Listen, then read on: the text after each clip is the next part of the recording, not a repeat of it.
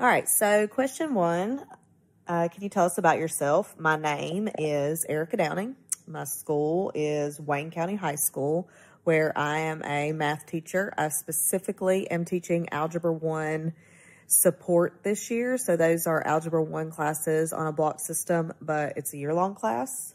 My school is in Jesup, Georgia, and this is actually my first year at this school. It's my 13th year as a teacher, but first at Wayne County High School.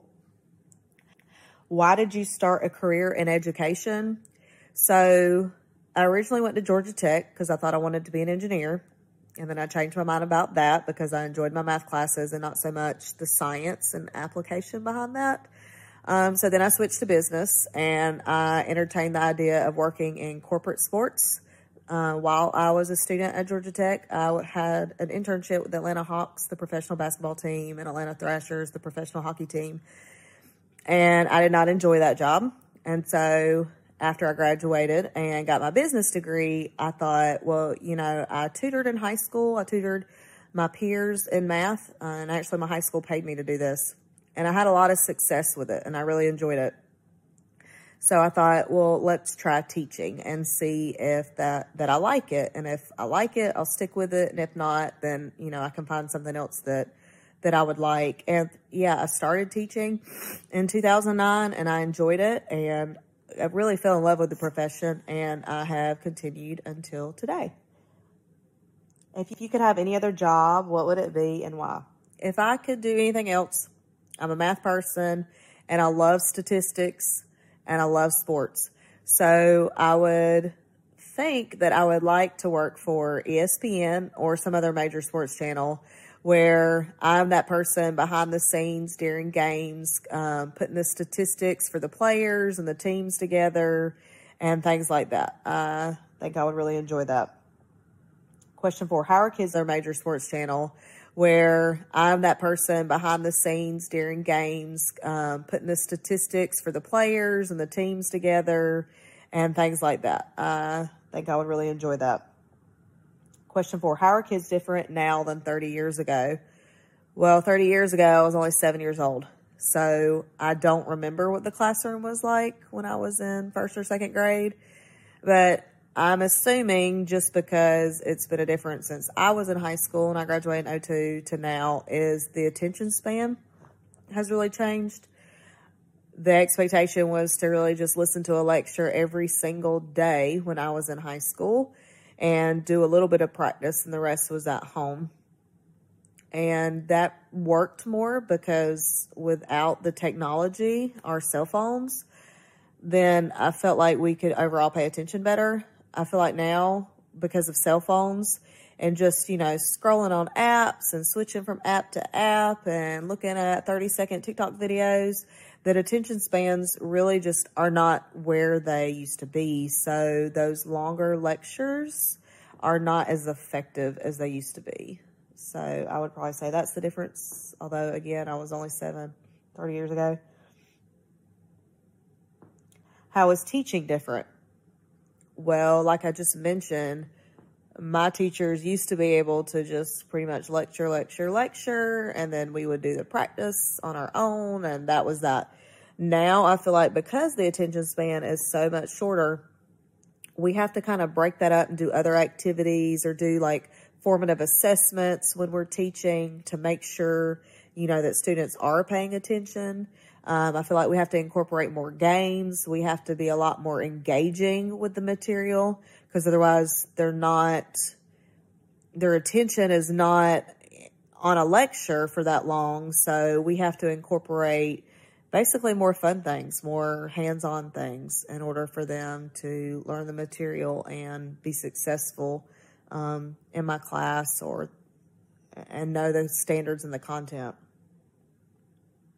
What do you right now that is thinking about becoming a teacher? Well, if they're thinking about becoming a teacher right now, they need to definitely be proficient in technology because we are using technology more than ever. It'll be more than what it was when they were in high school as a student. And then secondly, I would tell them it's hard. Teaching is very hard. It is very challenging right now between, um, you know, the pandemic and then each week we might have a different schedule. For me, we've been on hybrid, we've been on virtual, we've been all in person. Um, so it is definitely challenging right now. I mean, it's challenging in general. It's not an easy profession. It is not something, if you care, if you truly want what's best for the kids, then it is not going to be easy for you. But at the same time, it is one of the most rewarding, if not the most rewarding profession that you can be a part of. I look back over my career of 13 years and I would tell them the lives that I feel like I have impacted and the differences that I feel like I've made and the lives of young people, well, that's priceless. You can't you can't put money on money on that. And um, so I would tell them it's hard, it's challenging. They need to understand how to, you know, work with technology, but again, it is the most rewarding profession. There is nothing, no better feeling than knowing you've made a difference in the life of a child for the better. What is one thing you would change to help kids learn better? Oh boy, I think honestly, I'm not a fan of standardized tests at all. I feel like if a teacher is doing what they're supposed to be doing and teaching the standards like they're supposed to be teaching, then there is no need for a standardized test. Um, I just don't like the pressure of a standardized test because there's enough pressure just to get those standards in. I think it just it makes the environment more stressful at school. You don't want your kids to be stressed and I feel like especially for the younger ages, um, my son has uh, just started middle school. As an elementary school student, I mean, they would stop learning a month before school is out because they take that test and they feel like they're done. Um, I mean, that's a month that my child could have continued to learn something, you know, just because the test is done doesn't mean that instruction should be finished. Um, so I just feel like the standardized tests, they're really not helpful. If a teacher is teaching the standards like they are supposed to be teaching and held accountable by their admin that they are teaching those standards, then the standardized test um, shouldn't really happen. It's not it's not important because if you're doing what you're supposed to be doing, then your grades will reflect um, the mastery of uh, your students with the content that they're working with. So that's what I would change to help kids learn better, take away that pressure of the EOC so you can really maximize instruction from the beginning of the year all the way to the end. And I think that is all of the questions.